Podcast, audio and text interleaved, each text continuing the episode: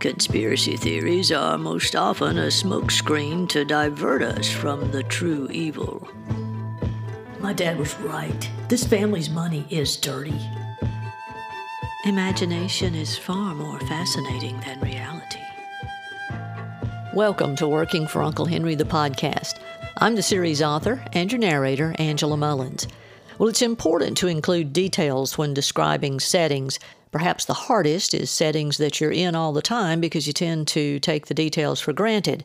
When dealing with fictional settings, you have to be sure not to forget the details. For the fictional town of Rolling Rivers, I have a map with all the buildings I mentioned and then some plotted out. For the Archer estate, I have a floor plan, furniture, and other decor situated all around. I do the same for other places like St. Matthew's Church. I can even simulate driving through the town to see everything as it comes into view. Chapter 28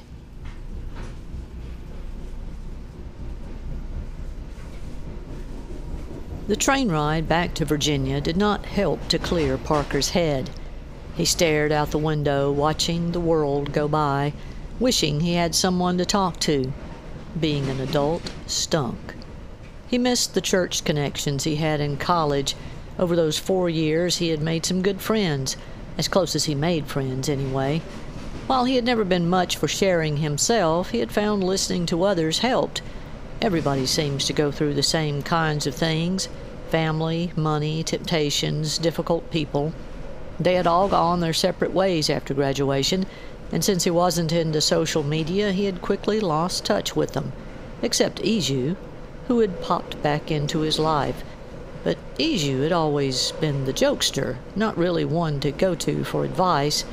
But for the moment, Izu was all he had. As soon as Parker arrived back at the estate, he hopped on the freshly shined seat of his bike and strapped on his helmet. Thanks to Gerard's recent work, the bike cranked on the first try. He zipped out the gate, barely squeezing through as it opened, Venting his frustrations, he opened her up down the long drive and sped across the old bridge that led to the marshes. His back tire jerked on the damp dirt road of the marshes, forcing him to slow down some, but he still slung mud up on his boots and previously clean chassis. He passed several old shack houses on stilts before Izu's came into view.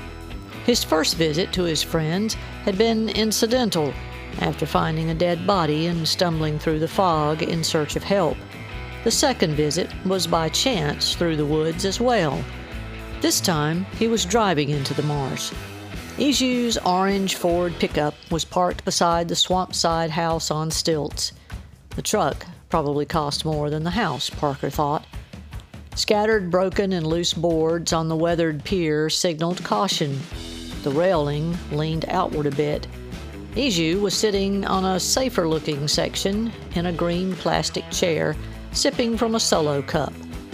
Several large trees draped above to provide shade from the hot August sun, but there could never be enough this time of year. Hey, buddy, welcome to my plantation, he said, spreading his arms wide. this house looks more like a plantation worker's house, Parker replied. Hey, that sounded racist, but I'm going to let it go 'cause I'm just that kind of guy. Besides, I'm putting all my money in retirement. He joked again as he wiped beads of sweat from his forehead before they reached his full brown brows. It's pretty hot out here. You do have air conditioning, don't you? Of course. I just like to keep my body prepared for when the power grid goes down. The Russians, he winked. Parker shook his head and grinned. Hopefully, that won't be today. I was about to grill some burgers. Want to join me? Sounds great. The food on the train had not lived up to the sumptuous descriptions on the menu, and he was starved. The two reminisced about college, ate and played Need for Speed on Xbox. Izu didn't have much in the way of a house, but he didn't skimp on entertainment. The two had been competitive with their games in college. Parker usually beat Izu at this one, but today he was getting crushed, literally crashing and spinning out over and over. Izu celebrated his victory jubilantly until it occurred to him his opponent was seriously preoccupied. Man, you're really off your game. I never beat you at racing. What's up? Parker put down his game controller and shook his head. Yeah, just tired, I guess. Liar. And come to think of it, you ain't been very talkative either. He paused for a response, then continued. But if you don't want to talk about it, about what? Whatever's bothering you. Your mind is obviously somewhere else. You ain't played that bad since I introduced you to the game. He paused again for Parker to speak. Parker didn't. I'm a good listener, so I've been told. It's how I know so much. Parker grinned and sighed. That's Jennifer. Izu rolled his eyes. I should have known. Hey, what happened to the good listener? I have listened and watched. I don't know why you put up with it. I mean, she's hot, and I might let her drag me around like a puppy on a chain, but my motives would be totally different. Parker frowned and shook his head. What are you talking about? Izu waved the suggestion off. Man, she's got you tied around her finger. Izu's thoughts drifted momentarily. I wouldn't mind being tied to any part of her body myself, but I, I, I just want her to be happy. Yeah, she looks happy to me.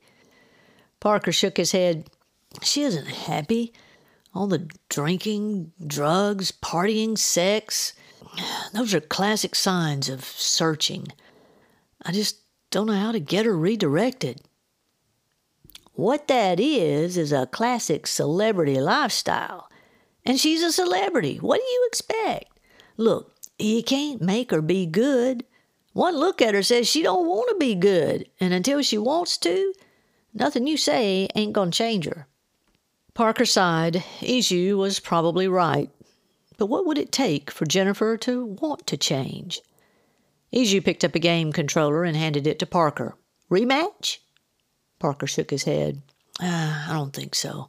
Hey, thanks for dinner and, and everything. It was kind of like old times. He grinned at the thought for a brief moment, wished he was back at that time in his life. He climbed on his bike and drove into town, just cruising this time through the streets of rolling rivers. He didn't feel the need for speed anymore, just thoughtful riding, feeling the warm summer breeze on his bare neck and arms. As Parker leaned into the curve past the Chesapeake Club, the white steeple of St. Matthew's pierced through the robin's egg blue sky. Without thinking, he drove straight to it. Maybe he should go in. Jean's pickup and the secretary's VW were the only two vehicles parked in the lot. He parked and slipped through the front doors. The sanctuary was empty. As if being summoned, he proceeded down the aisle, straight toward the statue of Jesus standing on the table in front of the pulpit. Two tall lit candles flanked each side of the statue. He wondered if they burned all the time when someone was there. His gaze drifted up to the massive and colorful stained glass window in the back wall. It depicted five childlike cherubs looking worshipfully at King Jesus. The Latin words for Christ as King and Ruler were inscribed at the bottom. It was a truly beautiful testament of its title. On stands beneath the window were four liturgical praise banners. Parker sat down on the second row. Why the second? Why do people naturally avoid the front row in churches? Maybe he did because his father had made their family sit on the front row. He watched the candles flicker as he contemplated what to say to God. Father Jean cleared his throat as he entered from his study. Parker looked up just in time to see the minister stumble over the carpet. He was carrying a tote box of altar pieces that jostled and rattled with his misstep. Parker jumped up to help, but Jean waved him off with a subtle raising of his palms while gripping the tote in his hands. The tote slipped again slightly before he grabbed it with his hands. So, so sorry, the minister said with a hint of embarrassment on his face. He glanced toward the altar table. Uh, do, do, do you mind? he asked with a nod from the tote to the table. Parker shook his head. No. Jean smiled. Been p- p- p- polishing these all, all, all, day. He set out a chalice, matching tray, and more candles. The, the, the, the altar guild is, is, is on, on strike, I'm afraid. Parker didn't know what that meant, but he watched intently from his seat. He'd been in church all his life, but felt in foreign territory here. So many rituals and utensils. His curiosity about them was growing. Jean finished setting out the pieces, knocking a couple over and setting them back in place in the process. He dropped the toad on the floor and turned toward Parker. Did you want to see me about something? I guess. I just needed to come here. He looked around the room. Yeah, yes, many people find it easier to communicate with God here, a- atmosphere, and and and I, I, I like to think he's he's always here. He pointed up. I come here a, a lot. Well, well, obviously I, I, do, I do, but but but sometimes home is a, a, a little difficult to pray. I don't think it matters where I go. I, I just don't think God is listening. Not not answering doesn't mean He isn't listening. Parker smiled slightly. Uh, good point. But there's so much going on that I don't understand. We always think if we understand th- th- things, we'll, we'll, we'll, feel better, but, but, but I, I think God wants us to be comforted just knowing He's with us. There was that trust suggestion again. Then, the people we pray for. Do you ever feel like you've prayed for someone so much and nothing's happening? No signs of making any headway? Jean nodded enthusiastically. Yeah, yeah yes. You, you, you want to uh, throw up your hands and tell them good luck and have it their way and, and, go to hell. Parker snapped his head up and looked at Jean. Well, no, not exactly, but no, no, no, no, no. Uh, of, of course, not, not literally. Parker wasn't sure whether to laugh or not. May I ask who you're praying for? Well, my cousin Jennifer. Ah, yes. well, uh, don't don't give up. I, I, I don't expect Miss Vincini has many people in her world uh, praying for her. She needs you to keep it up. Parker considered the truth of Jean's advice. Mine is my my brother Sid. Parker stared at him questioningly. My my my person I, I get tired of praying for. He's he's a, a, really bad sort. Not many people praying for him either, so I, I have to keep it up. I, I, I light a candle for him every day. He glanced toward the votive stand where one burning candle shined among rows of votives. I, th- I think the, the, the board is, is going to start taking the cost of the, the candles out of my paycheck. He smiled at Parker. Do you see him much? Uh, uh, we, we live together. That explained Jean's difficulty praying at home. What, would you like to light a candle for Miss Vincini? Oh, what exactly does that mean? Well, the, the, the, the, candle or, or, or, the candle light represents the, the light of, of God. So when we light a, a candle for someone, it, it represents a prayer for God's light to, to, to, to, to shine in that person's life. Hopefully, uh, uh, leading them to God. Parker liked the idea. Yeah, I believe I will. They approached the votive stand together. Parker lit the candle next to Sid's and quietly prayed for his cousin. Jean prayed for her too. Afterward, the minister patted Parker on the back.